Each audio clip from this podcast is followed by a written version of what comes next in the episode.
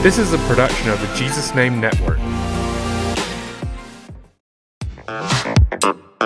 Welcome to That Pentecostal Podcast. In the 13th chapter of Matthew, we find the parable of the sower. In this parable, a sower goes out to sow, and the seeds fall on four kinds of soil. Three of these have problems and fail to bear fruit, but a fourth is good soil, and it produces bountifully. Often, when we hear people speak of this, we hear them talk about how we need to till the soil and prep it for the seed. And while I believe that is true, I recently saw a video that gave me a different thought, especially considering one of the soils that failed.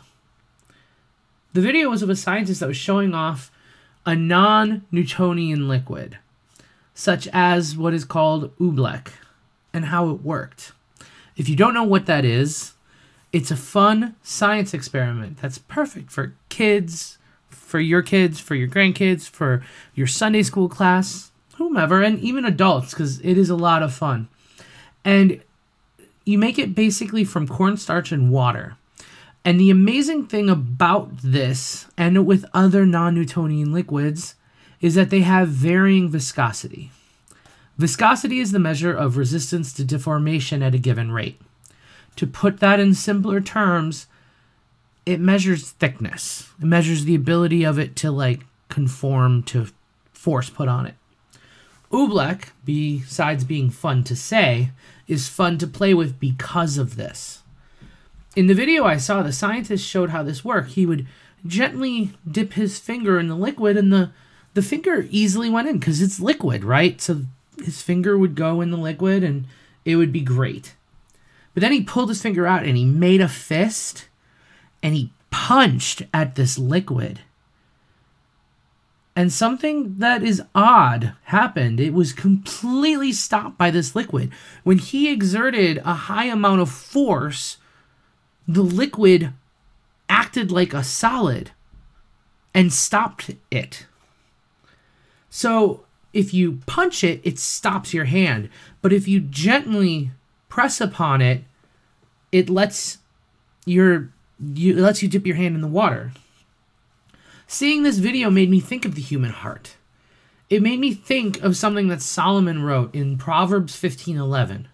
A soft answer turns away wrath, but a harsh word stirs up anger. You see, we often think of the hardened soil in the parable of the sower, sower as hardened by the harshness and use of the world, and that can be true. But sometimes the reason the soil is so hard is because of our approach to the soil. When we come at a heart with too much force, sometimes that heart can harden and push us away instead of softening and letting the seed of the Word of God enter it.